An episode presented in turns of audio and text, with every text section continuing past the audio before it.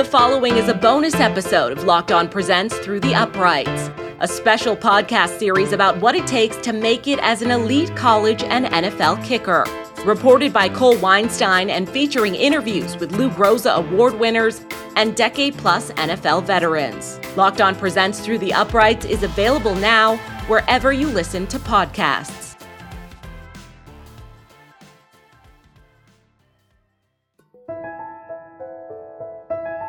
Long before Roberto Aguayo became one of the most praised and then infamous kickers of the 21st century, he was his father's son. Growing up, the first thing that was in my crib was, was a soccer ball. My dad was a soccer player to, to the bone. Roberto Sr.'s passion ended up having a major impact on his two sons, Roberto Jr. and Ricky. If he would have stayed in Mexico, he would have ended up playing professionally there. But he came to the States and, you know, he wanted a better life and he knew there was prosperity in America. And so his dreams of, of playing football or playing soccer were not there anymore. But he played, you know, he played amateur ball here in leagues here. He was very passionate for it. But when we were born, you know, he wanted us to continue that legacy, you know, to be athletes, to be soccer players.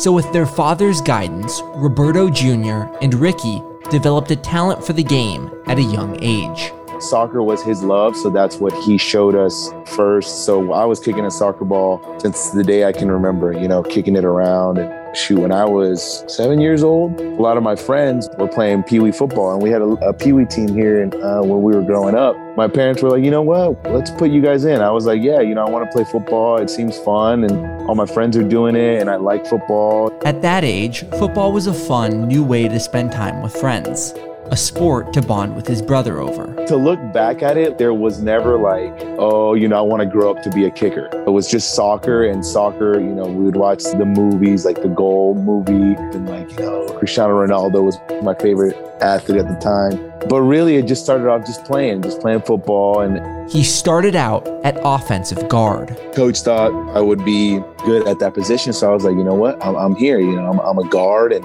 first year was Mighty Mites. So you didn't kick extra points in Mighty Mites. It wasn't until you got to junior Pee Wee.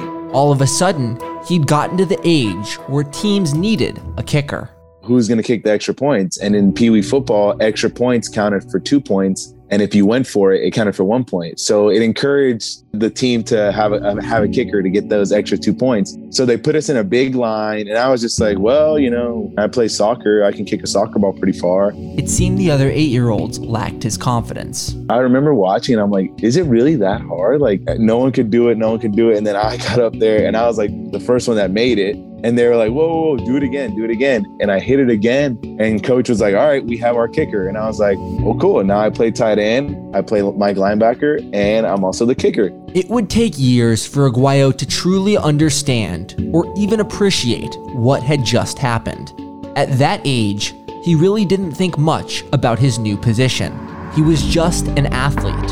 Football in the fall and soccer in the spring. That's where it all started. At eight years old, I would kick the extra points, and there was a lot of games that we would win seven to eight or six to eight because of my extra point. When the other team wouldn't have a kicker or didn't have a good kicker, it made a big difference. And we we were always on a team that, you know, we'd go to the playoffs and we had a good little squad growing up and all the guys were the same age. So we kept on moving, you know, higher and higher every year. We were successful. And Roberto was a successful kicker, helping to propel his youth teams to victory. It was nonchalant. It was like, okay, you know, if I make it, I make it. If I don't, you know what I mean? Like no one else can do it. So it was impressive because Aguayo was winning games for his team often. What made him so valuable in youth football was that no one else on the team or in the league could kick like him. He was being praised for something that came easy to him and his brother Ricky. Kicking a ball was second nature. It's like Tiger Woods holding a golf club and swinging a golf club at that age. The body's used to it. It's a motion that's e- that comes easy, and I feel like that's why I was so good at kicking a football at a young age because I just looked at it as a soccer ball. It really was that simple. Roberto Sr.'s passion and ability for the game transferred onto both of his sons. In turn, Roberto Jr. was a great soccer player with elite leg ability by a young age the perfect storm to create raw place kicking talent. That raw ability would turn him into a generational talent. Roberto Aguayo became one of the greatest kickers in the history of college football and then one of the best kicking prospects of all time. The Buccaneers traded up to draft him and then cut him after one season. Aguayo might be the biggest what if in the history of kickers, and he's about to walk you through what happened, step by step. In a game as violent as football, where top athletes fight tooth and nail for mere inches in an attempt to make the other physically submit, how is it possible that winners and losers, championships and dynasties can be determined by a kicker? It doesn't add up, and yet it's an essential element of the game I love. I've spent the past few years fascinated by these athletes and tracking down some of the best to ever kick a football in search of what made them succeed. Over 10 chapters, I'll do my best to explain the kicker position and what I believe it takes to make a champion. I'm Cole Weinstein, and this is Locked On Presents Through the Uprights, Chapter 10 The NFL's most promising kicking prospect this century no one had taught me this is how you got to do it. You know, you got to take three steps this way, two steps. Like I just got up there and just kicked it, right? Like it was a goal kick. But my dad was like, whatever you guys want to do and whatever you guys are successful in, I wanted you guys to play soccer because that's what I know. That's what I excelled in and what I was passionate in. So I knew I could teach you guys that. So when we played football, he couldn't really teach us, like, hey, you know, this is how you got to tackle. This is it. He's just like, listen to your coaches. Aguayo took his father's advice, but it wasn't the only tool Roberto Jr. used to get better and advance his technique. And then we would watch college football, you know, to see dad, that guy plays guard, I play guard. And he was like, watch him, watch him, see how he does it, see how he blocks, see how he, he carries himself. That's how we would learn. And then when I started kicking, I would watch all these kickers in the league and see how they would do it. So I would see that they would take three steps back, two steps to the side, and how they would stand. I carried that in, into how I would kick.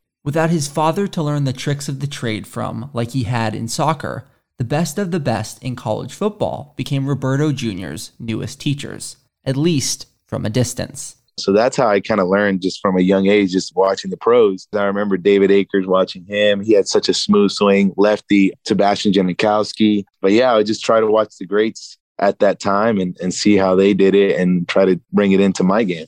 Another important element of the young kicker's football journey is his childhood fandom his favorite team. I was a big Florida State fan growing up, and I just loved when the Seminoles played. And my practice jersey was was a Leon Washington, a number three Seminoles jersey, and I was just a big Nole. He remembers being at a birthday party for one of his younger brother's friends when his Noles played the rival Miami Hurricanes. At this point, Xavier Beitia was the team's starting kicker they were big Miami fans, so they had the game on, and we had our FSU jerseys. Me and Ricky. I remember it came down to that last field goal, and I was I remember because I was like, I'm a kicker, like, come on, Beitia, like you got this. And I remember him kicking in, it goes up, and it's fading left, and it ends up being wide left. And I'm like, no, this was to win the game. It's the last second. All the Miami fans at the party erupted in cheers. I remember I had to walk out and I started crying. I started crying. And my mom and dad like come up to me and they're like, Why are you crying? And I'm like, The Seminoles lost, like Beitia missed. But like I was a passionate fan since I was little. And alongside his brother Ricky, Roberto's passion for the Florida State Seminoles turned into a passion for kicking. I remember my dad built us, it was kind of like an H so like it was a soccer goal on the bottom, but we could also practice field goals at the top. And we just had woods in the back of our yard. So like we would kick, you know, field goals in the fall. So when my me and my brother would practice, we would play the there was a little jingle that, you know, back uh, ABC had that it was kind of like the hype moment, like, you know, oh, we're about to kick a field goal. We would play that, like we would be like, all right, game winning field goal against Miami, like pretending like we were Javier Beitia, like recreating the kick, like this is to win the game. And we would play that jingle and it would kind of get us nervous, like trying to get in each other's head. And that's how we would practice. Could build the perfect kicker in a lab, this is what you would do. You would give him a younger brother, also with a knack for kicking, a makeshift goalpost in a big backyard so he could practice and compete at his craft over and over again. But that's not all. The competition between brothers grew so fierce that the two would sing jingles designed to stir up nerves. In the moment, the brothers made the kicks harder for themselves, but over time, the two developed a resilience needed to kick beyond high school. But Roberto wasn't focused on any of that. He was just a kid practicing one of his gridiron roles with his younger brother. And it was fun that was like my third position. My focus was like, okay, like I got to make sure I get my keys of who the numbers are, what plays am I calling on defense. You got to make sure I make the right blocks on offense. And then, you know, we would score a touchdown. I'd be like, I'm just going to go kick this field goal. And I mean, I practiced it, but, you know, I'd hit probably like five kick before practice. He had absolutely no idea the fame his leg would bring him one day. It wasn't like, oh, I want to be a pro kicker and, you know, I'm going to devote so much time to this or, you know what I mean? It was just like, just something else I did. That's how I looked at it. Aguayo wasn't forced to truly consider his athletic ability until summer lifting before his freshman year of high school when he was approached by the varsity head coach. I was like, you know, maybe I'll play linebacker or, you know, whatever, whatever they need me at. He came up to me and he's like, Hey, Roberto, I know you're a great kicker and our guy is leaving and he's going to play his, his senior year. He's just going to play soccer. We need a kicker. I want you to come up and play varsity and I just want you to be the kicker.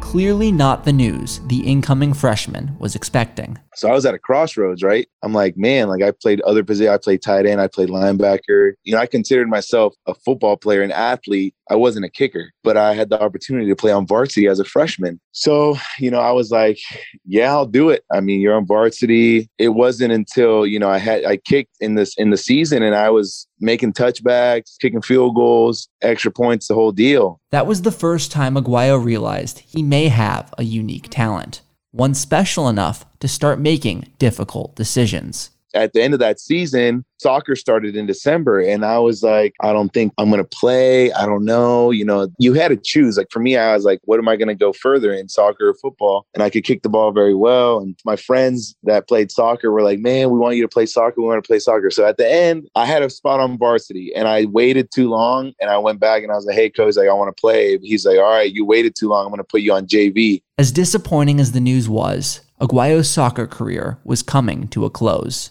I played one game and I remember I got hurt and I hurt my knee and I was out for like three months. I couldn't kick, I couldn't do anything. And that's when I told myself, I'm going to have to lay soccer down. I'm not going to play that anymore. I'm going to focus on football. Aguayo had a soccer ball in his crib as a baby. It was the sport his father taught him to love. And just like that, he was done playing. Aguayo was a kicker now you know how tough it is to get into soccer. You know, you got to be like one of the best of the best. And like the MLS at that time wasn't as big as, you know, kind of it is now. And like, I mean, the big money is, is in Europe, right? But the chances are a lot harder to get full scholarships in college. And the better route was football. And I knew I was good at it. I knew I could get a scholarship and get school paid for and, you know, maybe go and try to make it to the league. Saying goodbye to your first love in sports is never something easy, but the decision was also a good one. It allowed Aguayo to see his full potential through as a kicker. When I started getting better was I hurt myself in December, freshman year, December. So I was out January, February, probably March, started kicking again, April. And then in May was when that letter came in the mail. And then that camp was in probably June, like 10th or something around there, the beginning of summer. Kohl's kicking is just like any other football camp, except the focus is on specialists long snapping, punting, and of course, kicking. They had a camp in West Palm Beach, and that summer, that's when I realized I could go play Division One football because Cody Parkey was there. At the time, Cody Parkey was an elite high school kicking recruit heading into his senior year.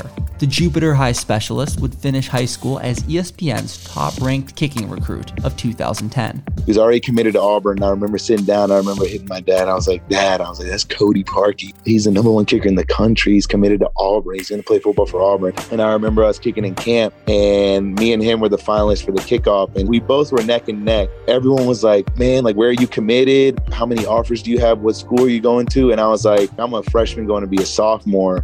It was at that camp where the rising sophomore showed to himself and the kicking community as a whole that he had something special. I just realized myself that I can hang with a Division One kicker and the number one kicker in the country. And after that, the coach that ran the camp, he was like, "Hey, we want to invite you to the uh, National Scholarship Camp." The camp held in Whitewater, Wisconsin, was in July about a month and a half away at the time. Leaving the camp, I was ranked number one kicker in the 2012 class, and that's when, that's when the letters started coming in. And just like that, Roberto Aguayo was officially on the map.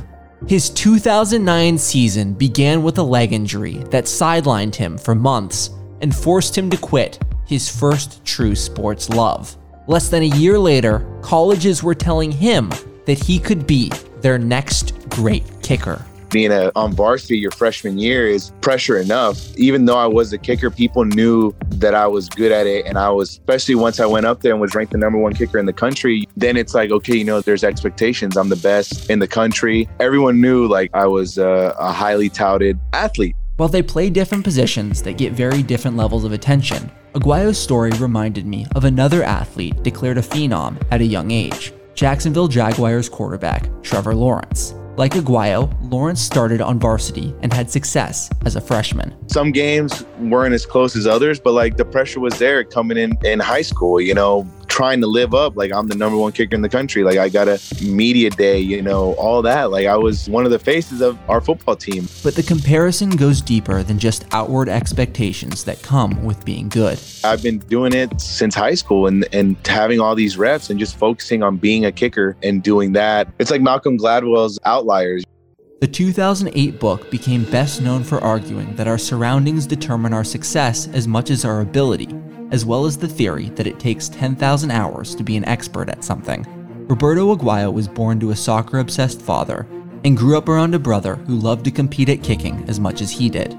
The genetics of an athletic father, as well as those hours spent practicing as a child, made Roberto Aguayo the perfect candidate to start at kicker on his high school football team. Because he's starting as a freshman while other future college athletes are still on JV, he's getting more in game reps at a younger age than his future competitors for college scholarships.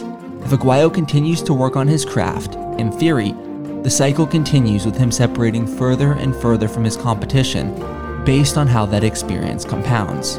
The same thing happened with Trevor Lawrence. He was declared a phenom at a young age and given more chances to get better against top competition.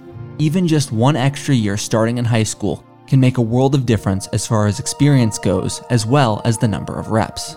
I've been swinging my legs since I was I could walk. So that experience and that those reps and then coming into college, I mean, I had already I don't know, I feel like I was ready for that next level. And it's all about rep, all about feel. The body just has done it so many times that it knows what to do. The name Roberto Aguayo not only grew nationally amongst collegiate powerhouses who wanted him as their next star kicker, it began to grow locally as well. You started hearing my name in the papers. In preseason, they had, you know, the best of the best kids from each team represent. It's like high school media day. And I, I remember I was one of the guys, me and probably the quarterback or something. And I was like, as a kicker, like I'm, I'm going there. And, you know, the media's like, you're, you know, you're a great kicker, you know. Malcolm Gladwell wrote an entire book on this phenomenon as well. The tipping point. The moment when all those little things push the ball just enough up the hill that it reaches a peak and begins to roll down, gaining momentum and compounding faster and faster and faster. I was in the paper for hitting two 51 yard field goals in the same game. Like I hit one going one end zone and I hit one going the other end zone. So it wasn't like, oh, I had a win behind my back. It was like I did it both ways as a sophomore. I remember it was against Ocoee. And, you know, those were two big kicks that I still remember to this day. In the age of the internet, Aguayo would have been found by scouts at almost any high school in America, but it certainly didn't hurt that he played for the South Lake High Eagles. And my head coach was very good on bringing scouts to practice, to games. He'd put us in a division higher than what we really needed to be. So we didn't really win that many games, but we would be playing teams of high caliber where he knew there would be scouts there for the other team. And at the same time, we would be getting looks as well. A strong sophomore year combined with scouts and attendants paying attention to his games meant Roberto no longer needed high school kicking camps. Instead, he set his eyes on something bigger. That summer, he was named the MVP of the FSU kicking camp that he attended. His fandom of Florida State University football was no longer one sided. The Seminoles and then head coach Jimbo Fisher had become fans of Aguayo as well. I love Florida State. I won most valuable player. Like, I'm good. I know I'm good. The current FSU starting kicker, Dustin Hopkins, was about to enter his final year of eligibility.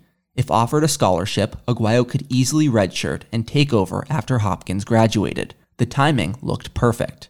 Roberto's junior season went well, and his reason to be optimistic only grew larger. In January of 2010, he attended FSU's Junior Day, where Coach Fisher told him that he was a finalist for the 2012 kicking scholarship they were going to offer to Hopkins' replacement. He was so close to reaching his goal of playing for his dream school. At the end of the day, it's God's plan. If I'm meant to play at FSU, I'll play here. If not, I'll have an opportunity to play somewhere else. Not too long after, Aguayo was in class, second or third period, when his teacher tells him his coach wants to speak with him in the hall. This had never happened before, and the kicker wondered if he was in trouble. I was like, What's up, coach? He's like, I think this is the call you've been waiting for. It's Coach Fisher on the line. And that's when the wave of excitement hit. One years in the making. Hello, coach. Hey, Roberto, how are you? And I was like, I'm good, coach. How are you? And he's like, Hey, I told you I wasn't going to make you wait that long. We want you to be our kicker. And I'm, I'm like, kind of in shock. I'm like, Yes, coach. Yes, I, w- I want to be your kicker. I committed on the spot. Aguayo knew where he was playing college ball, so the rest of high school became about getting better as a kicker. Part of that process meant studying his favorites. Graham Gano played for FSU, and I remember coming to watch him at a bowl game here in Orlando. And he punted and he kicked, and he he ended up winning MVP of the game. He pinned two punts like on the one, and you know made like a couple kicks.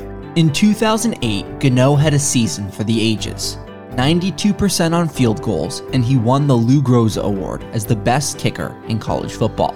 He also punted for FSU, including three times inside the Wisconsin five yard line in the Champs Sports Bowl, where he won MVP. Aguayo was just a freshman in high school at the time, so Gano was the perfect player to look up to and learn from afar. As a true freshman in college, Aguayo got to learn up close from a different kicker, Dustin Hopkins he could have left that third year and then that I would have started my freshman year. He decided to stay his senior year. So that gave me the opportunity to redshirt. Yeah, at first I was like, man, like I've never not started. I've never, you know, been a backup before. So it was kind of weird at first. But soon, Aguayo would come to view this decision as a blessing. He wasn't ready to start at kicker as a true freshman, even if he didn't know it yet and walking out of the tunnel my first time as just a backup. I was dressed and everything, you know, but I had to go kick to the returners pregame. And the fans are just going crazy. And my heart starts, oh my gosh, like I've never kicked in front of these many people. Like, yeah, I've kicked on national TV. Like, you know, I've done a lot of pressure things, but like this is different. And I was, I remember I was out there and I was looking around. I was like, wow, like I'm really here. Like this is really happening. Like I'm not even starting, but I'm like super nervous. I was kicking the balls to the returners and I was kicking them, I was kicking it over their heads, like almost hitting the, the stand. Aguayo was redshirted. The only way he would play in a game was if Hopkins got hurt and FSU decided to burn his extra year of eligibility. There was no logical reason for him to be nervous because he wasn't playing. Nevertheless, his special teams coach had to talk to him. Roberto, tone it down a little bit, take a breath, like calm down.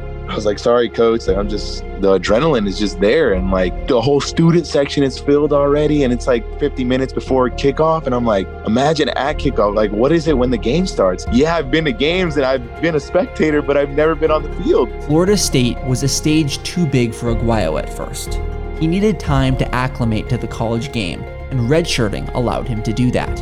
He got to deal with and react to the emotions of a game day crowd without the pressure of starting that first year was a year where I feel like it settled not only the nerves and not, and, and not only let me experience like what it is to be on the field, but also how to travel, what you need to take care of during the week. Like these little things that a lot of people don't know or think about, or like, oh, you know, he should be playing. No, there's a, a speed to the game, difference to the game coming from high school to college, and same thing from college to the pros. You got to pick up, you got to adapt, and you got to learn. And I feel like that redshirt year, they ended up traveling me the last half of the season. So I was there when we lost to NC State. Florida State on the road went into halftime up 16 to nothing against the Wolfpack. The Seminoles would lose the game 17 to 16. A demoralizing experience for a player, and Aguayo got to experience it firsthand as a true freshman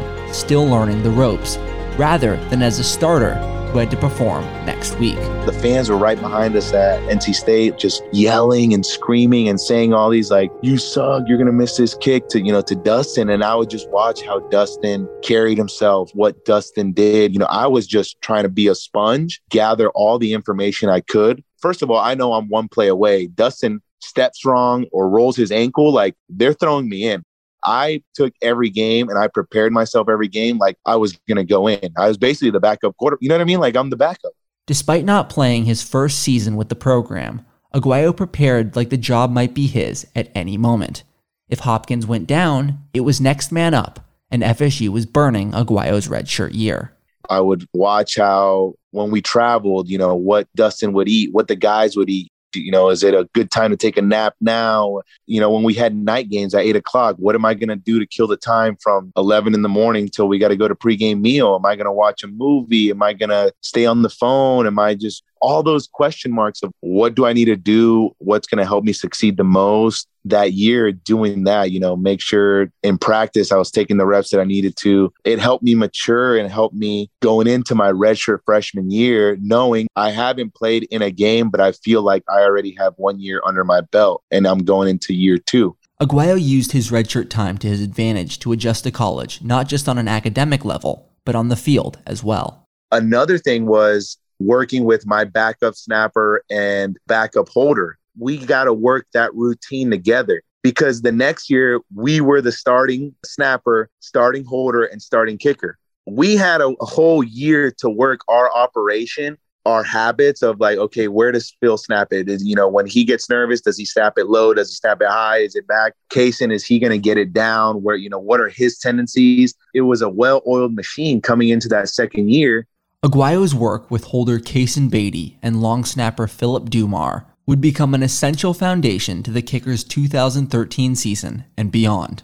Beatty would hold for Aguayo his entire FSU career. The work that Aguayo had put into his redshirt season was about to pay off in a big way. Florida State opened up their 2013 season on the road against Pitt. And I remember going into that game and I just felt super calm. I knew what I had to do. I was the guy and I knew what had to be done. Got to get all my homework done by this date. So when we're traveling, I don't have to worry about anything academically. I can just focus on the game and how I approach the game the day before and how I approached the game. We were getting on that bus and headed to the stadium and what kicks I was going to kick pregame because I had already done it. I remember it was just a breeze. I remember my first extra point, you know, my first field goal. We ended up dominating that game. That was Jameis's first game too. Redshirt freshman quarterback Jameis Winston scored five times, leading the Seminoles in a dominating victory over the Panthers. Aguayo was also perfect on both field goal attempts and all five extra points. FSU would continue to look like a championship contender, starting 5 and 0 we were rolling, right? We didn't know we were as good until we went up to Clemson and we beat them. That stadium was probably the loudest stadium that I had ever played in. I remember pregame, we had d- got done with our warm-ups and I was sitting next to my holder. I was sitting next to Cason. We were right next to each other and we couldn't even hear each other. And we shut them down so quick. The nearly 40 point beatdown of third ranked Clemson in Death Valley not only proved the Seminoles were the best team in the ACC, but it proved they were maybe the best team in college football. Not to mention, Aguayo had gone perfect on kicks and scored 15 points that game, which would become the second highest total of his college career. Coming home, that's when we were like looking at each other like, man, like, we're good. We just beat one of the best teams in the country. Going into that year, there was no like, okay, we're gonna win. We're expected to win the national championship. Coach Fisher was like, one game at a time, one week at a time, one play at a time, and that's how the mindset was. You know, go out there, just focus on every kick, like it's you know just that kick. And that's exactly what Aguayo did. He attempted 116 kicks in 2013 and missed just one of them. 94 extra points, which is a record, and 21 made field goals, with just one miss. He had one of the greatest college kicking seasons of all time by taking it one kick at a time. But there's also a lot to be learned from the one missed kick Aguayo had that year. It's early November at Wake Forest on a noon kickoff. There are less than three minutes left in the second, and FSU is winning 35 to nothing. Aguayo was attempting his first field goal of the day, a 43 yarder, but sixth kick because of extra points. It was blowing right to left. I wanted to start it inside the right upright, pushed it a hair, but I was like, all right, wind, come on, wind, take it back in. And it slid right outside the right upright. It didn't, like the wind just didn't, it just stopped blowing. And I remember my holder looked at me like, damn, did I do something wrong? And I was like, no, like I missed it, man. And he like looked at me kind of like, you missed. And I got to the sideline and I was like, whoa, this has never happened before. It was my first miss of my career. Sat down and I was like, damn, I missed. And Cason was like, You're good, bro. You're good. And I was like, Yeah, I'm good. You know, I'm, I'm just going to take a second because, like, this is my first miss of my career. And, you know, we've been rolling probably, you know, a minute or two to let it sink in. And after that, it's like, All right, got to prepare for the next one. Two and a half game minutes later, right before the end of the half, Aguayo would make his sixth extra point that day and go into the break up as many touchdowns. It wasn't until about halfway through the third quarter that Aguayo would get another field goal attempt, almost identical in length to his miss, this time going the opposite way. And I remember going out for my second kick, and that is probably one of the hardest kicks to kick is after you've missed one. It's like I'm human, like, oh shoot. And I remember going out for that kick and stuck to my process. Coach Fisher would say, that kick's done with a, a new play, a new kick, new play and I made that kick and I was like, all right, life still goes on and you know, I'm human, but I'm able to adapt and, and, bounce back. And and that was the only miss of my season. Ultimately, what happened to Aguayo here was pretty normal, and his response was a strong one. He made every other kick that game and every other kick the rest of the season. But he was also honest about how much the one miss did rattle around in his head. Adversity, even if tiny, can stick with you. I had never been in that situation before. When I was redshirted, I had gone through all the other situations, but I had never played. So I never made one or missed one. So like I started out my career, make, make, make, make. Okay, boom, everything's rolling. And then you miss one and you're like, oh shoot, I haven't been in this position. I mean, my last miss was what, my senior year of high school two years ago in a game. And I'm like, whoa, okay, okay, you know, it's like nothing, nothing crazy. Nothing. I, you know, went through my process. I stuck through it. But I, like I said, I had the help of those guys, of Phil and Case, and knowing when to say and what to say at the right time. And they're, you know, like, hey man, like on to the next. Like you're gonna have another opportunity, and you got to be ready. You can't, you can't dwell on it. Beatty and Dumar were like Aguayo's caddies, helping keep his kicks and mental game on track. As chapters 5 and 6 discuss, long snappers and holders can make or break a kicker's career, and Aguayo's made his. He'll be the first guy to admit it. He had Beatty his entire career and only one other long snapper after Dumar. Consistency a kicker would dream of, which is why Aguayo made sure to take them to the Lou Groza ceremony in Palm Beach, Florida, after his historic redshirt freshman season. I was very blessed. Cason had was a great holder. Man, he had just smooth hands, and they were a huge part of, of my success. And that's why I brought them to the to the Lou Groza dinner because without them, I wouldn't have been the kicker that I was. I wouldn't have broken the records that I had broken if it wasn't for them. And also, you got to take credit to the O line that blocked so well for me that year. Florida State was undefeated, and two redshirt freshmen were making history quarterback Jameis Winston won the Heisman Trophy as the best player in college football, and Aguayo was given a similar honor for his position.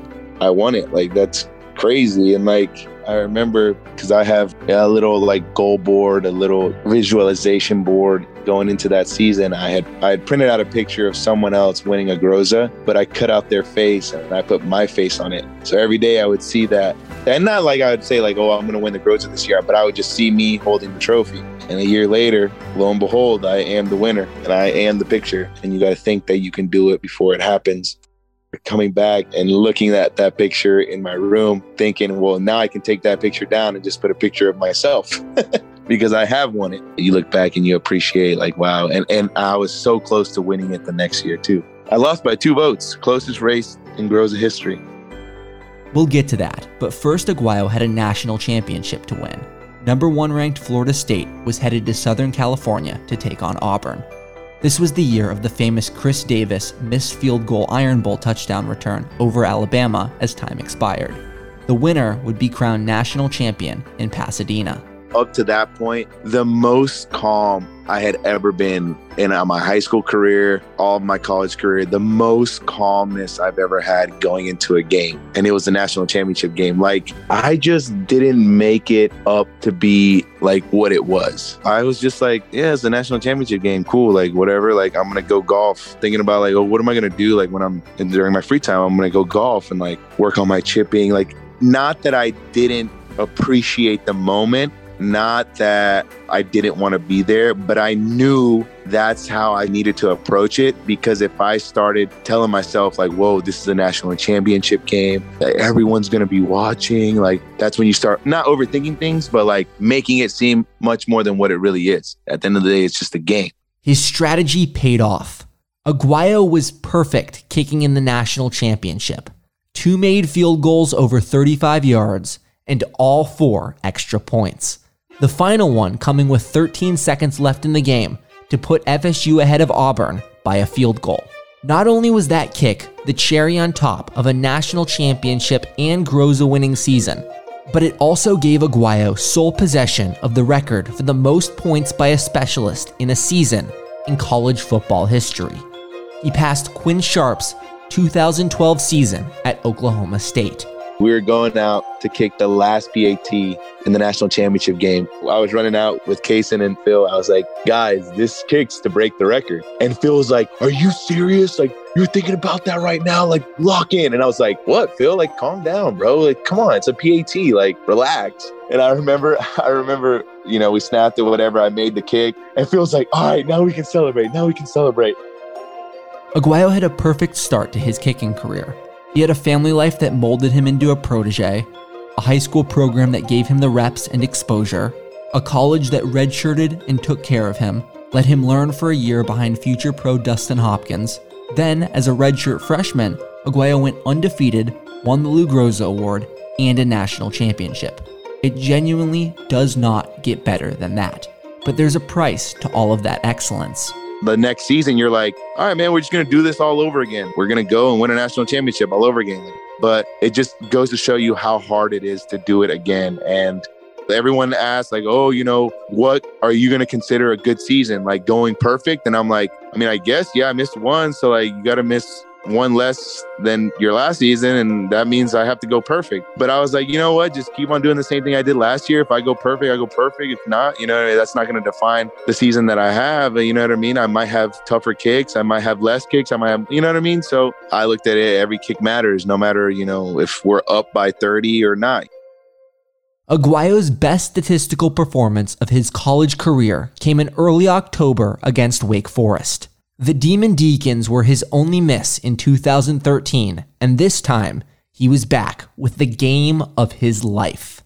Perfect on nine kicks, five of which were field goals. I went five for five, and I had one from like 51, 50, I want to say 53. That was probably my career long. I was rolling. That well oiled machine was rolling. And I mean, to have that many opportunities, it was great. Obviously, as a kicker, you want to have, you know, all these kicks, more, more opportunity. Obviously, like but yeah, I remember I came off the field and they're like, you tied Sebastian Janikowski and I think Messia for most kicks in a game. And I was like, that's awesome. Like, that's so cool. Those games are fun. Uh, you always want games like that as opposed to, oh, I only had one extra point or I didn't kick any field goals or any extra points. And the funny thing is, my brother, his first game, breaks that record and he goes six for six. he holds the record for most kicks in a game at FSU. Florida State beat Wake Forest by 40 points in that game. The 2014 FSU roster had a ton of talent, just like the year before. But I remember that year we had a lot of close calls, and it was harder than it was the 2013 year. There were some games that, that we came out of, especially that Louisville game. Oh my gosh, we came out of there. We, we took that victory and left. At one point, down 21 to nothing, Jameis Winston led FSU back down to just three at the end of the third quarter. Aguayo had a chance to tie it up for his team at 24 all. He has not missed a kick since the Wake Forest game the previous year. Being down 21 0, every point matters. It's a field goal to tie the game up. That 41 yarder, I'm pretty sure like all my misses came between 41 and like 43 yards because I never missed under 40. My Louisville was, I think, 41 left hash. But yeah, coming off, off of that miss, I was like, God, Lee, man, first of all, I'm not helping my team. This could cost us the win. Okay, I want another opportunity, and I know I need to let this one go because the chances of it coming down to me tying it up or winning by a field goal are high. Aguayo didn't get another chance at a field goal until his next game. It wasn't needed as Winston and the Seminoles offense scored three fourth quarter touchdowns to beat the Cardinals by double digits. Thankfully for Aguayo, that miss was just another learning moment. The architect of these dominant Florida State teams was then head coach Jimbo Fisher, someone Aguayo had learned a lot from. He was a big trust the process guy. We don't focus on the result, we trust the process and we stick to it. He was hard on us you know, we needed that. We're, we're, we're young kids still. We think we're, we're old, but we're 17, 18, 19, 20, 21 year olds, you know? So he knew what, what to say, when to say it. One of the sayings that we said before going out in the game is, and every possession ends in that. And then we would all say kick. Every possession ends in that kick. And I remember my redshirt freshman year, I was like, did he say kick? And then I thought about it and I was like, okay, every possession ends in a kick, whether it's a punt an extra point or a field goal. No fumbles, no interceptions. If we do every possession ends in a kick, we're we're doing something right. We're gonna gonna win the game. So that was like one of his things where it's like, okay, like that's cool. Every possession ends in a kick. Like that's that's it. That statement would never be more true than in late November that year against Boston College.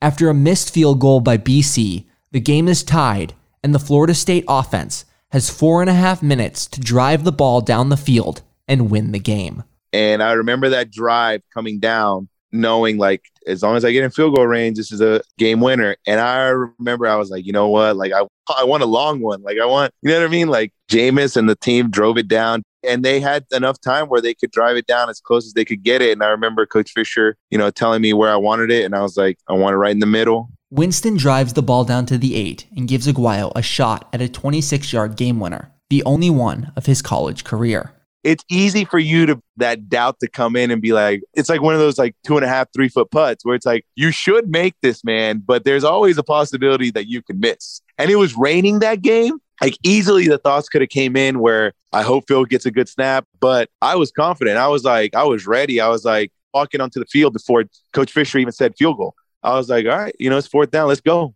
Hit it right down the middle, won the game. But every game winner holds a special memory inside your inside your heart because you know like it's to win the game, man. So pretty happy I was able to make that and continue the the win streak going into that year. Aguayo's game winner gave Florida State their 28th straight win dating back to 2012. It would be 30 straight by the time they would return again to the Rose Bowl to play in the first ever college football playoff semifinal game. Their opponent in Pasadena this time the Oregon Ducks and quarterback Marcus Mariota. I don't think we had a good week of practice. Coach Fisher did bring it up. You know, we're we did not have a good week of practice. You guys aren't as focused as you guys could be, and I think we were a little little overconfident. And I think we went out there and just started a little late, didn't come out of the gates, and nothing went our way. Looking back at that game, I mean, that's when Jameis had that slip, fell, they recovered it, they scored. It's just like I had a missed field goal. It was my attempt was for a career long from 54, and it doinks off the upright. That was right before half, I'm just like, oh my God, I missed a 54 yarder. We're lose. Like nothing just went our way. This kind of first half performance wasn't anything out of character for Fisher and that Florida State team.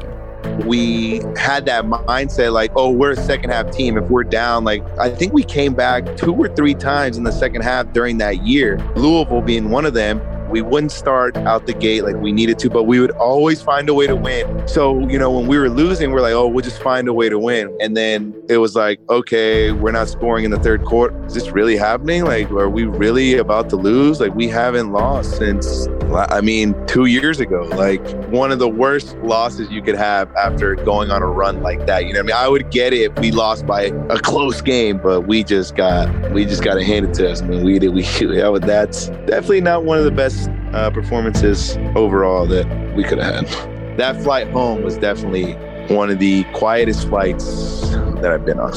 There's one more defeat from the 2014 season that I still need to talk about. How Aguayo lost that year's Lou Groza Award. I had it in my mind, like you know, I'm pretty sure I won comfortably. I think I, I think I have won. I remember when they announced the name, and you're, you know, 2014 Lou Groza winner, Brad Craddock, University of Maryland. And I was like, I remember because they put the cameras on you. So they come up to you and the cameras are right in front of you. And I remember like just taking a deep breath and I'm like, dang. And you know, I started I clapped for Brad and, and obviously, you know, he he he had a great season. He missed one. Judd Groza, Lou Groza's son, which the award is named after, came up to me after uh, Craddock won, and he was like, "That's the closest race we've had since 1992." He's like, "You lost by two votes." Despite ending his season losing the Groza and a shot at a national championship, Aguayo still had plenty of reason to be riding high. He had just completed two of the greatest kicking seasons in the history of college football. Florida State may have had a lot to prove going into the next season, but Aguayo sure didn't. Definitely after that 14 year, the thought did come into my head I can leave after this year. He briefly considered declaring for the draft, but was convinced by his head coach to stay another season. Mostly it was to earn a degree and make his parents proud, but another year at FSU also meant Roberto's younger brother Ricky could replace him as the team's starting kicker in 2016. So then I made the decision to stay. You know, really that year it was just more of like kind of like I've already done everything. Now it's just doing it again this year. We had lost Jameis. It was tough. We didn't really know how good we were gonna be. I mean, we had good athletes, we had good guys. I ended up, you know, not having the best season I would have wanted. There was a ton of expectation, a lot of hype around it. It wasn't anything dramatic or different. It's just some years, you know, you're gonna have better seasons than others. The next year, the Seminoles would finish 10 and 3 with a loss in the Peach Bowl to Houston. Aguayo would make 21 of 26 field goals and still didn't miss an extra point. He would join Deion Sanders as the only other FSU player with three first team All American honors. After three seasons, amassing 405 points, Aguayo truly had nothing left to prove. One thing Coach Fisher said, hey, once you leave here, you're never going to have these four years again in your life. And at the time, you know, I was like, hey, I've already been here, you know, four years, played three years. Cool, I stay a fifth year, but like, it's not like I'm going to party or anything. I, I just felt like older and I knew, you know, I was ready for something else. I didn't, I didn't really think of it as something really crazy. I was like, people declare early all the time. But kickers don't usually declare early. The last one to do so was fellow Florida State kicker Sebastian Janikowski heading into the 2000 draft. Janikowski was rewarded after the Raiders took him with their first round pick.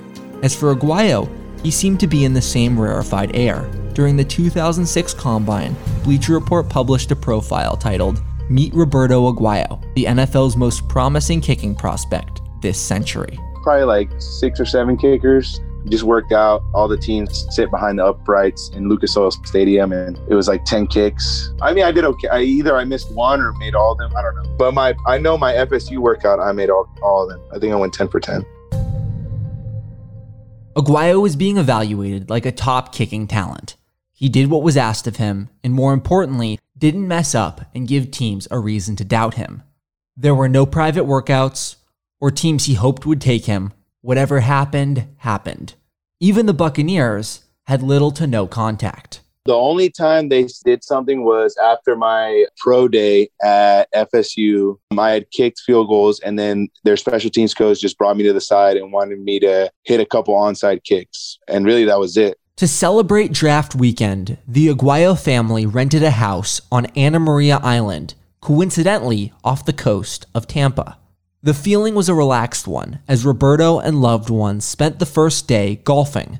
Aguayo knew the earliest he could realistically go was day two. The first time his phone begins to ring that day, Aguayo gets excited. And I see mom on the phone, and I'm like, "Mom, why are you calling me?" I'm like, "You can't like psych me out like that." She's like, "I'm making, I'm making sure the phone, the call's gonna come through." And I was like, and then all of a sudden, we're sitting down there watching the draft, and the phone rings, and I'm like, "Mom, are you calling me?" I'm like, is anyone calling me? And they're like, no. And just like that, Aguayo was about to reach a goal he'd worked most of his life to achieve. And it's an 813 and it's Tampa area code. Get the phone. He was like, hey, this is Jason Licht. Buccaneers general manager since 2014 how are you doing? And I'm like, I'm good. How are you? And they're like, we're gonna trade up. We're trading up right now. We're gonna take you with the with our next pick. And I'm like, oh my gosh. Like I, I honestly, honestly, I don't even remember what I said. I was just so like in shock, so like this is really happening. Am I dreaming? Like, this is crazy. And I remember I talked to Coach Koetter, then head coach of Tampa.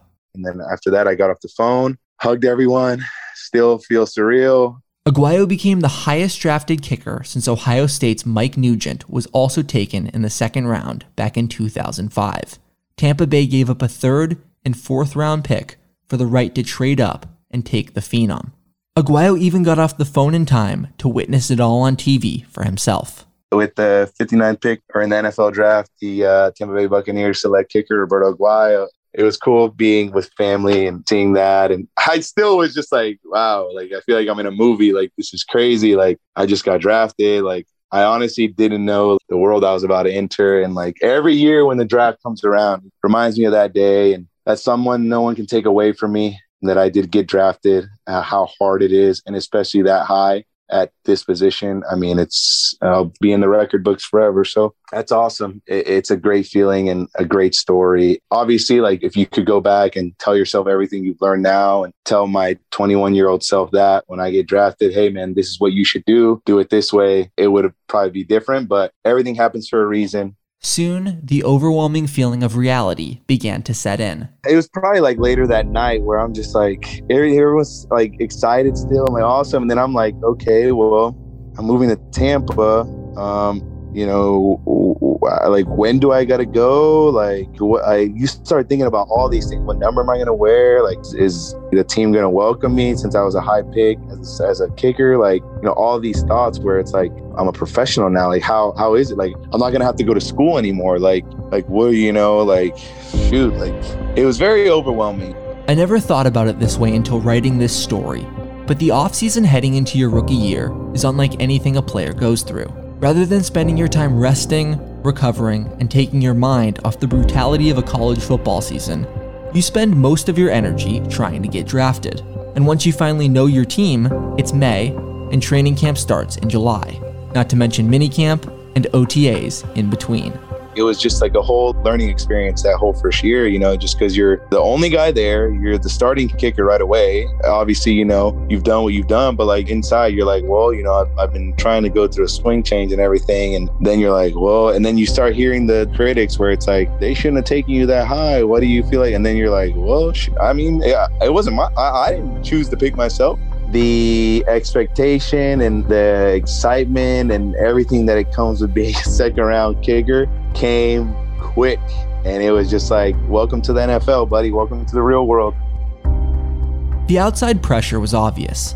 Anyone following the story could see that trading up to take a kicker in the second round would put a target on his back and make him an easy mark for discourse. But as Aguayo said himself, the pressure that wasn't talked about at the time was the changes he was making to his kicking motion. At the end of that year, going into the league, you know, I was wanting to, I knew the swing that I had, I wasn't going to last as long in the NFL. It was a very aggressive swing. I always wanted to get better. I always wanted to be more efficient, be injured less, be sore less. And I knew I was going to play more games in the league than in college. So that after that year, my senior year, I was like, you know what, I'm going to go through the swing change. And I knew like, can adapt quick and I can learn quick quick, but ultimately it wasn't enough time for the body to adapt and for it to become muscle memory.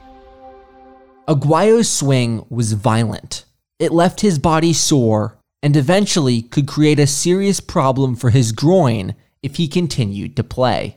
Yeah, the style of my kick, very wedge like. That's why you could get so much height. It was just like you were scooping it. You're wedgy. I, I was very vigorous. I would go at the ball 100% every time. You come off the game and you're just like, oh my gosh, like my groin sore, my lower back, and my glutes are sore. Like, why am I so sore? And it's like, well, you know, your swing's aggressive. And then, like, statistically looking at all these kickers in the league that have had groin issues, it stems from that style of swing and that style of approach. So I was already looking ahead, like, hey, I don't want this. And it happened to Dustin. And I kind of kicked similar to Dustin just because we were both there. After mentoring Aguayo his final year at FSU, Dustin Hopkins was drafted in the sixth round by the Bills but injured his groin in practice in early September. He missed the season and never played a down in Buffalo. Aguayo developed the same kind of swing studying Hopkins at FSU. Remember, Aguayo learned to kick by watching his idols on TV. No coach really taught him his form or gave him a base to work from with the long term health of his body in mind. Rather, Aguayo took the soccer swing his father taught him and modified it based on what he and his brother saw on TV. His kick became his take on all of his favorite kickers.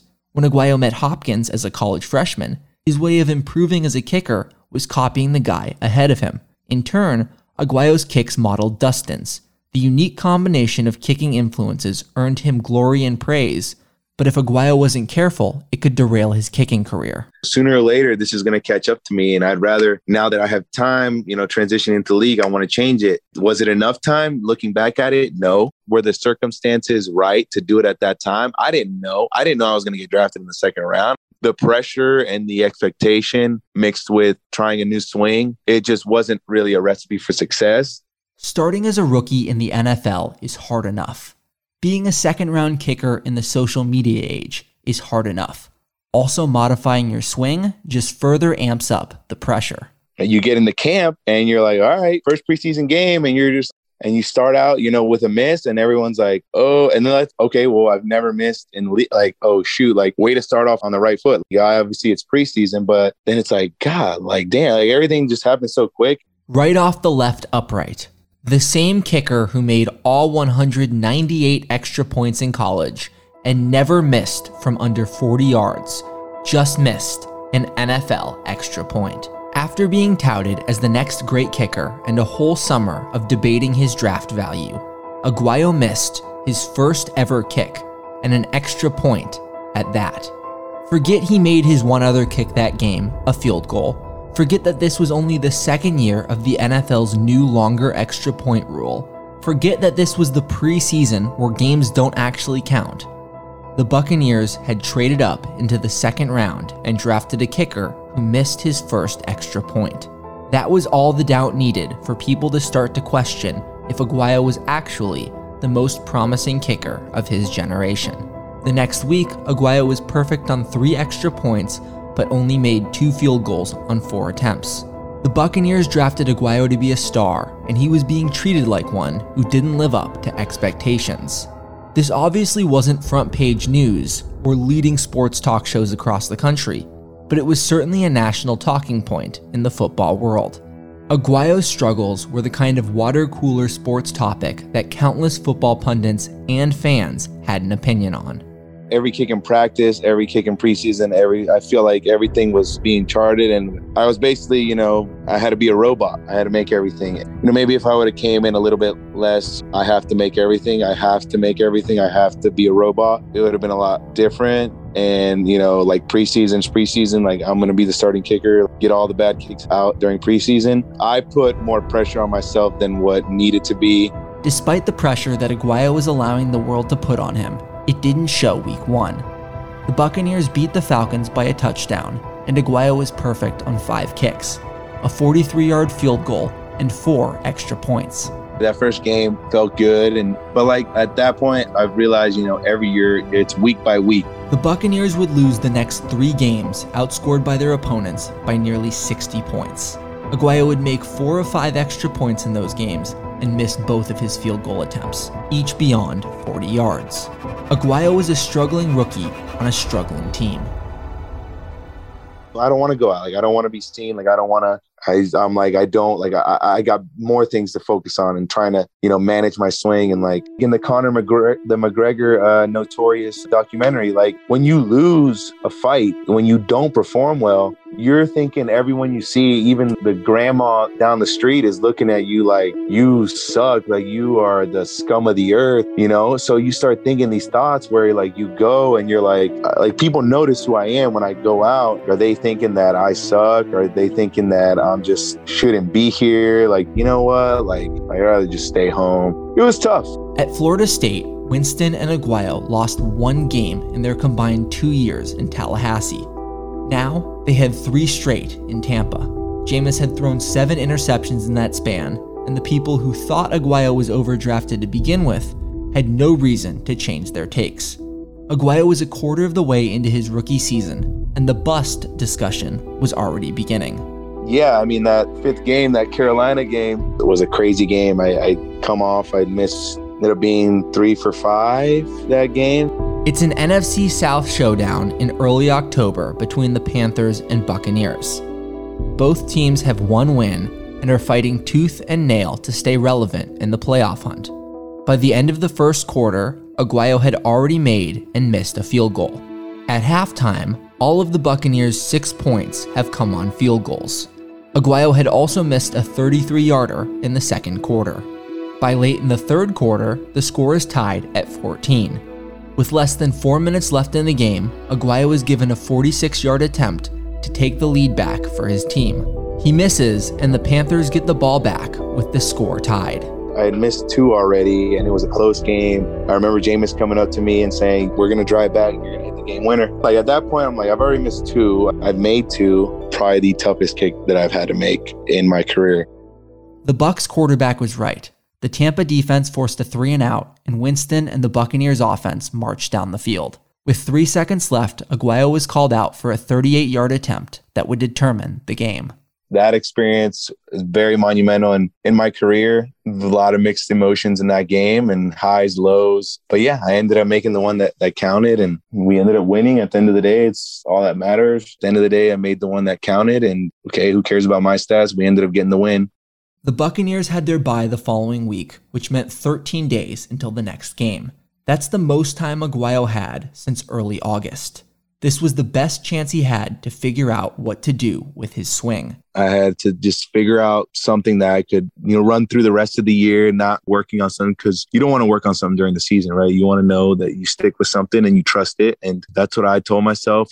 Aguayo had cobbled together a hybrid swing, a blend of the kick that left him sore but made him a top pick and the new form he was striving for. He had spent his first five kicks silently stuck between two swings and wasn't going to do that any longer.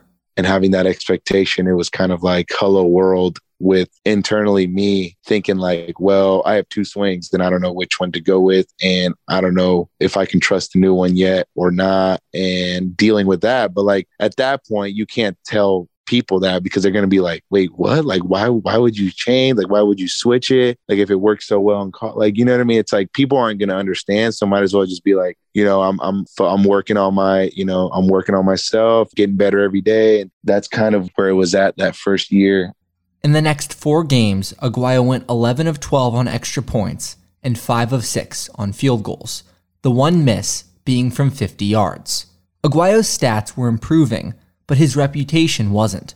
Bucks fans still booed him for missing his extra point against the Raiders, but what stuck with Aguayo that day was meeting then Oakland kicker and former first round pick Sebastian Janikowski.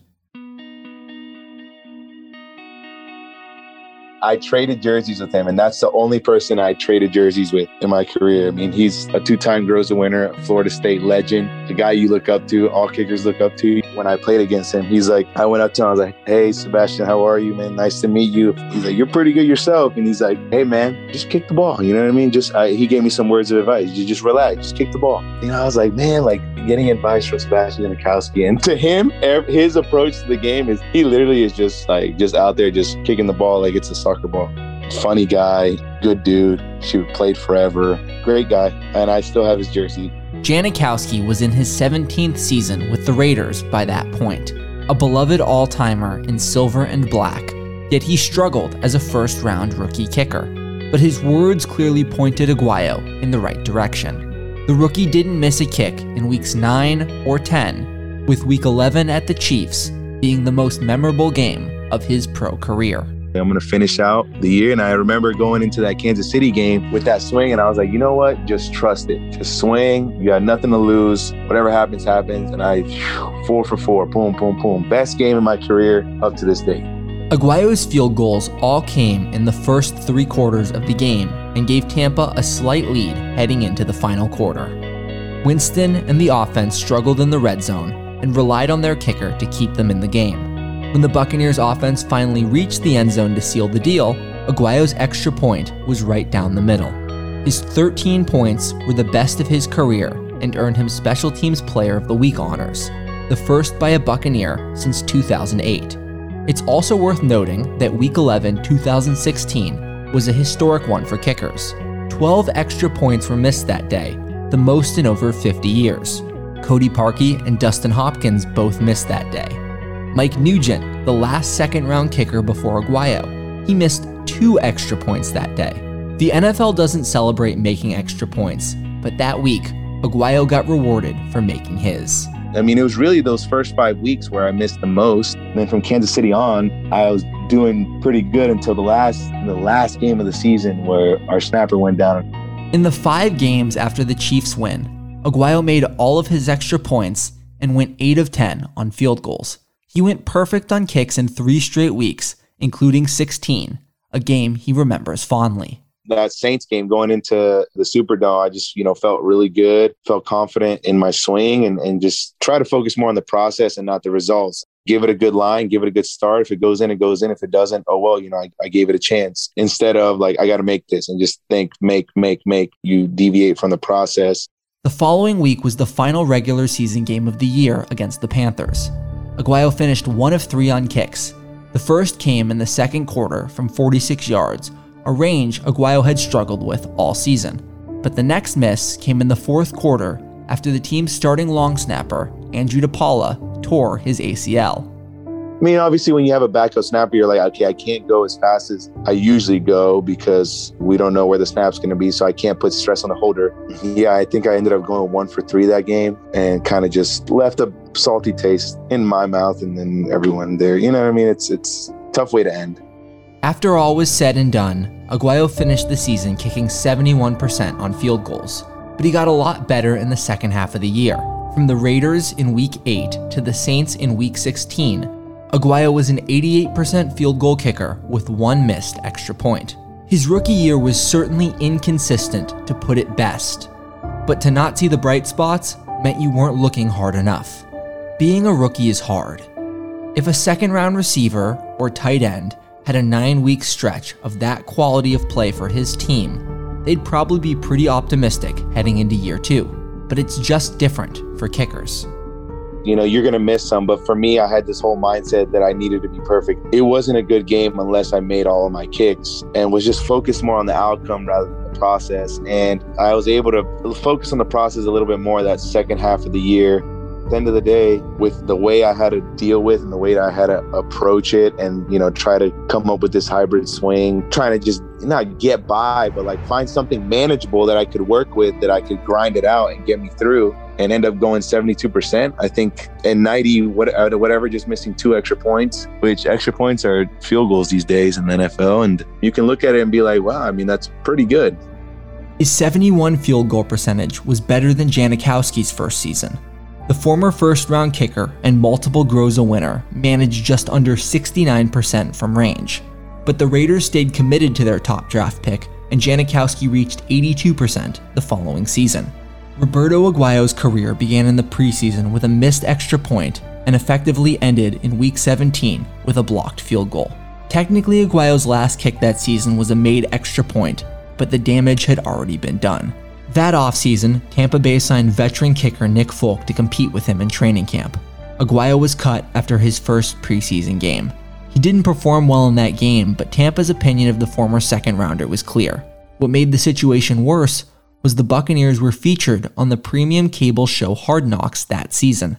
Aguayo was not only cut one year into a four year rookie contract as a second rounder, it was broadcast on HBO. I didn't know that cameras were in there. I thought it was just us three. But after I realized I was on national TV, and I was like, well, you know, that sucks. But, you know, it is what it is one day when I have kids and they're probably gonna be able to see it and then it is what it is. I mean, I was genuine. I was just me and I was just like, you know what? I, I get it. I haven't performed the way I needed to. Business is business. First time getting cut sucks. After I got cut, you know, it's just like, dang, like I really just got fired and I got fired on national TV. But at the end of the day, it's another event that makes you who you are. That first time you get cut, next time you get cut, it's just like, all right, well, I got cut. You know, it is what it is and life moves on. You can't dwell on it. Have I watched the video? No. I've lived I lived it. I know what happened. Aguayo wouldn't have to wait long. The very next day, the Chicago Bears claimed him to their active roster and gave him a chance to compete for the starting job. Restart, it was different. I'd never been to Chicago. I was just taking it all in, just is what it is. Like I'm in a new team, you know, just kick, just kick. And you know, at the end of the day, they ended up keeping Connor. Prior to playing for Chicago, Connor Barth was the kicker for Tampa. He was cut by the Bucs after the team drafted Aguayo. I don't think I was as ready as I needed to be to play. You know what I mean? I was, still wasn't comfortable with where I needed to be. I know full peak performance. And that time off was when I was like, after I got cut by the Bears, you know, I was like, I'm going to just completely clean slate. Let's work, get comfortable with this swing that I want to swing. I started working on that might as well now, you know, just completely go for that new swing. I don't know when I'm going to get signed again, whatever it is, what it is. Might as well do it now than wait until after this season. So after that, I started working on what I wanted to. I was in Tallahassee. I was training at FSU. So I was kicking there. I was working out there. Since the Bears snagged Aguayo the day after he was cut, this was his first real break away from football. Without the pressure and expectations of being in Tampa or competing for a job in Chicago, he could just work at his craft and attempt to perfect the new swing that he'd been working towards. It only took about two months for Aguayo to get some exciting news. In October is when I get signed. I remember I was at an FSU game and my agent calls me and he says the Panthers are going to want to work you out. You're going to fly out tomorrow boom, flew out. I went 10 for 10 in my workout. I remember Younghoe Koo was there, Andrew Franks was there, but I made all my kicks. And this is what I had started working with as soon as I got cut from the Bears, like committed to like this new swing, this new approach. And that was the first time it worked in competition. Obviously, it wasn't a game, but I was like, this works. This is, I like this. This is good. And every time it would work in competition, it was like another, like, okay, what I'm doing is, is working. What I'm doing is right. I'm going to continue working on it. Aguayo finally had a swing he was starting to feel confident in, and now he was being signed as a reserve kicker to the Panthers practice squad.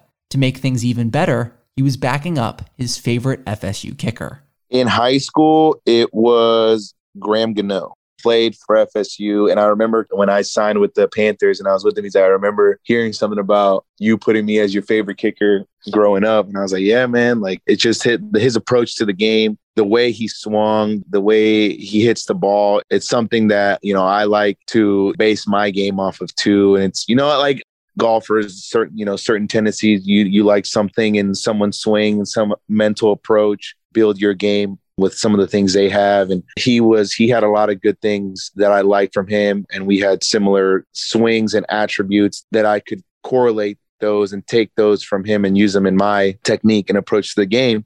Aguayo grew up learning how to kick, watching the guys he idolized on TV. He was modeling his kicks after Graham Gano highlights back in high school. Now, he was doing it in person. The difference between this moment with the Panthers and his redshirt freshman year learning from Dustin Hopkins was that Gano's kick was clean, no season ending groin injuries like the one Hopkins suffered as a rookie. As a reserve player, Aguayo would work with his mentor on kicks during practice. When it was his turn to go, Gano would not only provide pointers, but positive support to remind Aguayo his swing was on the right track. I kept on gradually working. And I was like, Graham, you know, why, you know, why do you do this? Why do you do that? You know, how does my swing look? Kept repping it, kept repping it, would kick team. You know, I'd make my kicks. Okay, another thing, you know, I'm working, I'm working, I'm working. And I stayed there until like mid-December. And they needed a they needed a wide receiver going into the playoffs. And, you know, they were like, hey, we're gonna cut you, but we would love to keep you on the team. You're a great guy, you're doing great, but we just need another spot for another wide receiver. And I was like, I mean, I get it, I understand, no hard feelings. Aguayo was never promoted beyond the practice squad, yet his time with the Panthers was an invaluable one. Aguayo entered the NFL overwhelmed and in the middle of attempting to change his swing, and it derailed his confidence and career. This was the moment where his confidence caught back up with his fundamentals. And here's what I find so interesting about Aguayo's story. Listen to the way he talks about coming out of high school as a top rated kicker, but having to take a redshirt year there's a lot of things that come into play with preparation and what you need to do routine wise coming into a game that you learn when you're you know not starting. And then coming in you're comfortable. You feel like you've already played. So i think the redshirt year personally was big for me coming into FSU. Honestly, at that time, I didn't really think about it. I just, okay, I'm redshirted, okay, boom, boom. But it wasn't until that upcoming year where I was like, I've had one year of training that I've gotten experience. You know what I mean? I wasn't thrown into the fire right away and had to adapt to, okay, what do I need to do? Or, you know what I mean? And that obviously, like, at the end of the day, probably could have affected me differently and, and how successful I was in, in my college career. Despite starting at kicker on varsity as a freshman, despite being a consensus top kicker in the 2011 high school class, Aguayo still felt he needed a year to get acclimated to the next level of competition. It seems like he probably needed one in the NFL too. You could probably say like 2017 was my redshirt year for the NFL. The truth is, most kickers don't get redshirt years in the NFL unless you're a sixth round pick like Dustin Hopkins and you hurt your groin. You definitely don't get a redshirt season as a second round kicker. As a second round player, you might though. Second round players spend their rookie season riding the bench all the time. At almost any other position, Aguayo would have had the chance to learn and be a backup. He could take limited snaps and fill in for starters when needed. Then, as a second or third year player, he could push for the starting job. If Aguayo had been a second round guard or linebacker, his struggles would have been disappointing, but he wouldn't have been cut. His struggles likely wouldn't have been a massive media story either, unless he was a high profile QB. There was an expectation that because he was a generational kicking talent, Aguayo had to be perfect from the beginning. I get that a kicker probably isn't worth a second round pick if he has to start on your bench. But Aguayo was the NFL's most promising kicking prospect this century. If you're gonna spend a high draft pick on a player with generational talent, isn't it in your best interest for him to succeed? A lot of people probably don't think the kicking position is worth being treated with that kind of importance, and that's a totally reasonable point of view. But the Buccaneers traded up to draft him in the second round. They clearly felt that he was important. Kicking in the NFL is hard for any rookie. It's impossible when your very first NFL length extra point in the preseason becomes a segment for sports talk shows. From his first preseason miss on, all Aguayo could do was chase the expectations everyone had for him. It's the first time I really had to deal with scrutiny. First time i really had to deal with negative you know media. First time i had to deal with and that's when i'm like am i not good enough? Like have i lost my mojo? Like i'm not superman. Like when superman loses his powers you're on top of the world. You're the best kicker in college football history. And then all of a sudden you know you miss a couple of kicks and you're just like the worst ever. You're the biggest bust. You're you don't have it anymore. Well what, what's going on? Is he like oh, is he mentally like? And it's just like, oh my, you hear you you you would hear the most random things, and you're like, oh my gosh, like everyone just calm down. Aguayo's three seasons starting at FSU is one of, if not the best kicking career in the history of college football. Before that, he was a consensus top kicking prospect who had started since freshman year. Before that, he was the best soccer player of all of his friends and used his extra point kicking ability to win Pee Wee football games when the other team lacked a kid with the same skill. Aguayo had been winning his entire career as a kicker, and if there's anything I've learned from this podcast, it's that kicking is a position of peaks and valleys. Everyone has slumps, but how you overcome those slumps is what makes you a great kicker. Aguayo's slumps came at a time fans and media expected perfection in order to overcome their belief that he was drafted too high would it have been different if I would have went through some adversity in college and fought through it there? Maybe, but then I probably wouldn't have been the greatest college football kicker, you know, in history. And maybe I would have never went second round. It's probably the worst time I could have chosen to go through adversity. It was after I got drafted in the second round. If you ask the worst of the worst time, that was probably it. But it's been the biggest impact and the biggest experience, not just sports wise, but in my life. And that growth showed.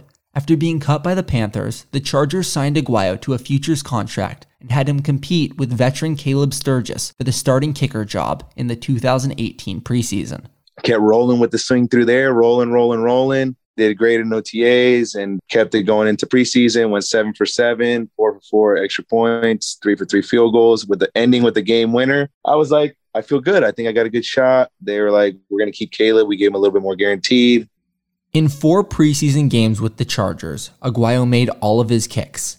six extra points, and three field goals, including a game winner. 26 yards over the 49ers. Aguayo only attempted three game winning kicks in college and the NFL and made them all Boston College, Monday night against the Panthers, and the 2018 preseason. Caleb Sturgis, on the other hand, made both his extra points and two of three field goals, his miss from 41 yards. But as Aguayo mentioned before, Sturgis was offered more guaranteed money. Aguayo went perfect and outperformed expectations, but still wasn't good enough to justify the difference in money and roster spot. LA cut him and gave Sturgis the job. Three teams called me that year. It ended up, like I said, it ended up not working out. Jason Myers ended up going Pro Bowl. Dustin Hopkins ended up being fine. The other one was with the Chargers, and they ended up keeping Badgley because he was only going to be there for two weeks while Caleb was recovering, and he ended up doing good those two weeks. After that, Caleb went in. Caleb didn't do good. They cut him. They just brought back Badgley. Nothing happened the rest of the 18 year, and nothing happened 19. And that's when I was like, well, this could be done for me. Sturgis only played in six games before being replaced by Michael Badgley, who played three years for the Chargers before being cut himself before the start of the 2021 season. The current Chargers starting kicker, former Seminole Dustin Hopkins. As for Aguayo, the calls stopped after the 2018 season. His mojo had run out. The kicker had been kicked around the NFL long enough and was yet to earn another starting job. In late 2020, after passing his Series 66 finance exams, he got a call out of the blue to work out for the Packers. That workout led to more interest, this time from the Patriots. New England signed him to their practice squad at the end of the 2020 season. Just like in 2018 with LA, Aguayo went into Pat's camp ready and excited to compete. The competition was veteran Nick Folk and then rookie Quinn Nordin. But Aguayo was the one cut in June.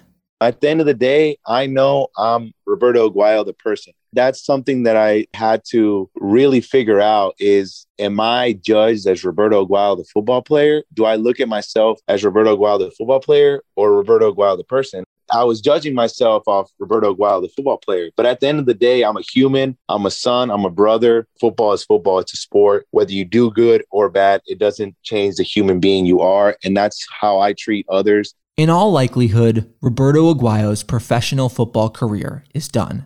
While he's only 28, he hasn't played a preseason snap since 2018, and the likelihood of a comeback shrinks with every year.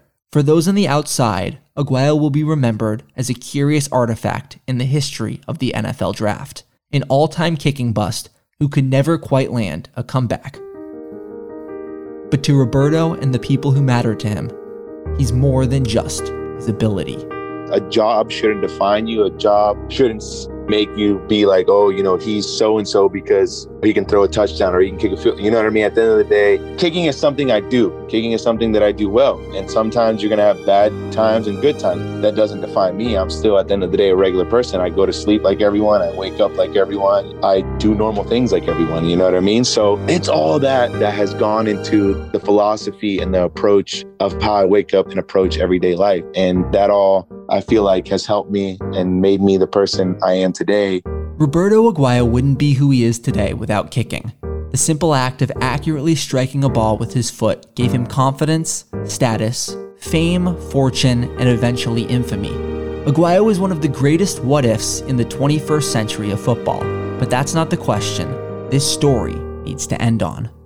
I actually I have one more thing. Are you are you happy? Yes very happy. Like I said, I have a different view on life, different view on who I really am. And I'm happy with that. And I go to sleep, you know, every day knowing like this is who I am. At the end of the day, people are going to remember you for the person you are and how you treated them and how you impacted them. So that's what I just want to do. Have a smile on my face, be positive, impact people in the positive way, go out there with positivity. And, and that's it. Approach the game, approach everything with excitement, everything happens happens for a reason. God has a plan at the end of the day, and uh, that's how I roll. Through the Uprights is reported, edited, and sound designed by Cole Weinstein for the Locked On Podcast Network. A special thank you to Roberto Aguayo and all of the kickers who gave me their time for this project. Thank you as well for listening. We hope you enjoyed this bonus episode of Locked On Presents Through the Uprights. To listen to the entire six episode podcast series, search for Locked On Presents Through the Uprights, available now wherever you listen to podcasts.